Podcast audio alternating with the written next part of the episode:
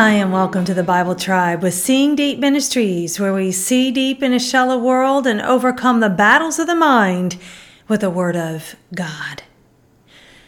Psst! Guess what? God reveals secrets to those who search for truth.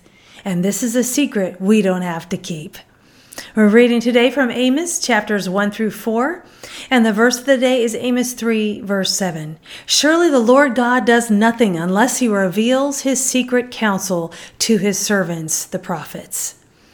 In context, the book of Amos is calling out the corruption within God's people, much like we call out hypocrisy in the church today. They should know better. But Amos also gives hope that God will one day restore his people.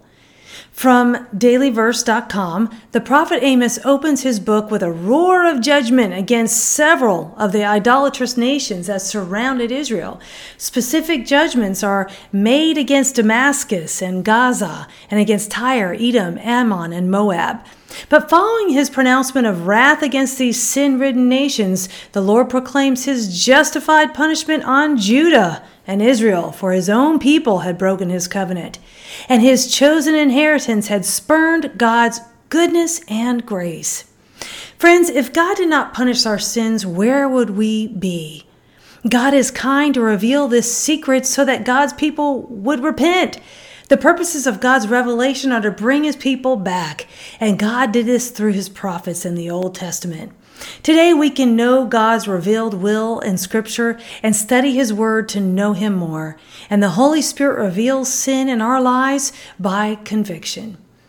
I chose the key word reveal, which is galach, which is the Hebrew word to, it means to uncover, to remove, to discover, to be disclosed.